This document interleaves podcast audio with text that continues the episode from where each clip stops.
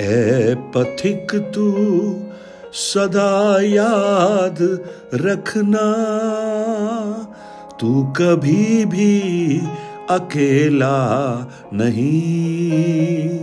ज़िंदगी के सफ़र में एराही तू कभी भी अकेला नहीं। वो नज़र तो नहीं आते तुझको। है मगर हाथ तेरे ही ऊपर। तुझको महसूस हो या कि ना हो, उसका साया सदा तेरे सर पर। बात ये भूल जाना राही तू कभी भी अकेला नहीं। तू कभी भी अकेला नहीं। गुड मॉर्निंग प्रेज लॉर्ड दिन की शुरुआत परमेश्वर के वचन के साथ। मैं पास राजकुमार, एक बार फिर आप सब प्रिय भाई बहनों का इस प्रातकालीन वचन मनन में स्वागत करता हूँ। जीवन की इस यात्रा में जब हम एक यात्री बनकर, पथिक बनकर जब आगे बढ़ते हैं तो आप कभी मत भूलिए कि वो परमेश्वर आपके साथ साथ है। वो हो सकता है आपको दिखाई ना दे, परंतु उसका साया, उसका हाथ हमेशा आपके ऊपर है। बहुत सारे सहारे, बहुत सारे किनारे जब छूट जाते हैं तो प्रभु यीशु ही एक सच्चा सहारा बनकर मुश्किलों में जो आपको अकेला न छोड़कर आगे बढ़ाता है। एक ऐसे ही यात्री की एक कहानी हम सीख रहे हैं और उसका नाम है अब्राम।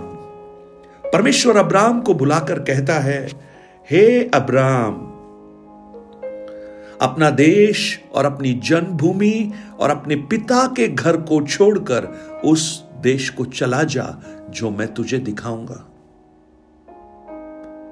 अब्राम एक दर्शन देख रहा है और परमेश्वर, मानो अब्राम से यह कह रहा है अब्राम क्या तूने अपने बारे में कभी सोचा है? क्या तूने ये सोचा है कि तू औरों के लिए आशीष का कारण बन सकता है? क्या तूने ये सोचा है कि तू एक बहुत बड़ी जाति बनेगा? क्या तूने ये सोचा है कि मैं तेरा नाम बहुत बड़ा करने वाला हूँ? और क्या तूने कभी ये मन में विचार किया है कि तू एक सोर्स ऑफ़ ब्लेसिंग आशीष का एक मूल बनने वाला है? अब्राहम परमेश्वर की उस बुलाहट से पहले वो एक साधारण इंसान था। मेरे और आपके समान। परमेश्वर ने उसे क्यों चुना? इसका उत्तर हमें नहीं मालूम, क्योंकि वचन में लिखा है, मैं जिस पर अनुग्रह करना चाहूँ, उस पर अनुग्रह करता हूँ। जिस पर दया करना चाहूँ, उस पर दया करता हूँ। क्योंकि परमेश्वर की बुलाहट मनुष्य की रीति रिवाज के अनुसार नहीं, परंतु परमेश्वर अपनी दिव्य इच्छा से इस बात को जानता है और वो लोगों को बुलाता है। रोमियो नौ उसके पंद्रह में जब लिखा है, क्योंकि वह मूसा से कहता है, मैं जिस किसी पर दया करना चाहूँ, उस पर दया करूँगा, और जिस किसी पर कृपा करना चाहूँ, उसी पर कृपा करूँगा। आज मेरी प्रार्थना है, हमें इस संसार में कोई बुलाए, कोई चुने, कोई हमें पद, महिमा, नाम दे, कोई फ़र्क नहीं पड़ता। लेकिन यहोवा परमेश्वर अगर हमें चुन ले, अगर उसकी दया हम पर हो जाए तो वो एक सबसे बड़ी पूंजी हमारे जीवन की हो सकती है। नोबड़ी अब्राहम कुछ भी नहीं है, लेकिन परमेश्वर उसको बुला रहा है।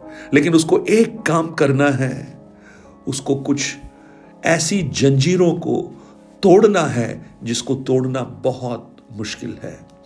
हारान में रहते हुए वो अभ्यस्त हो गया है हारान का।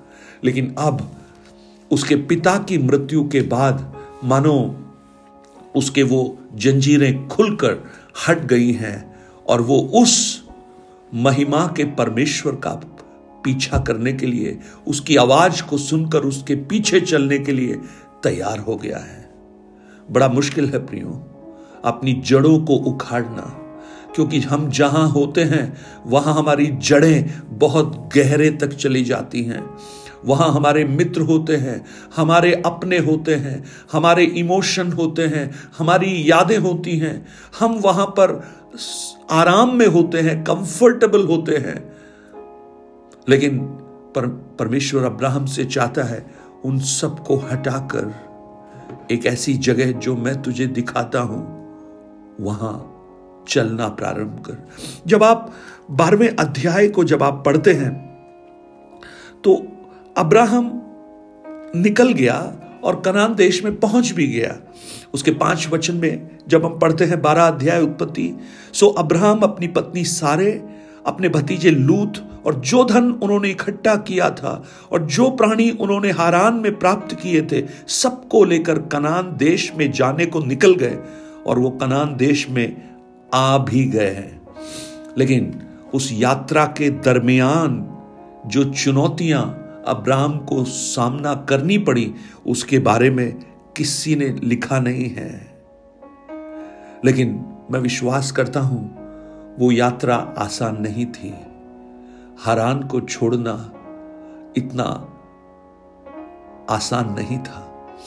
वो यादें, वो इमोशन, वो लोग शायद याद आ रहे थे। कितने दिन और रेगिस्तान में चलना है अब्राम को नहीं मालूम। कोई अब्राम से पूछे, तुम कहाँ जा रहे हो? उसको नहीं पता। उससे एड्रेस मांगे कि वहाँ का एड्रेस दे दो, उसे नहीं पता। कहाँ रहेगा, उसे नहीं पता। उसे बस एक ही चीज़ मालूम है। उस ज्योति में परमेश्वर ने बुलाया है, मुझे उसके पीछे चलना है। और जब वो हरान में जब वो कनान में पहुँचा तो ऐसा भी नहीं कि मन मानो कनान वहाँ पर खाली पड़ा है और इसके जाते ही वहाँ सब कुछ सेटल हो गया। लेकिन बारह के छह में लिखे हैं, लिखा है, उस देश के बीच में जाते हुए अब्राम शके में जहाँ मोरे के बांझ का वृक्ष है पहुँचा, उस देश में कनानी लोग रहते थे। अभी वो देश कनानी लोगों से भरा हुआ है।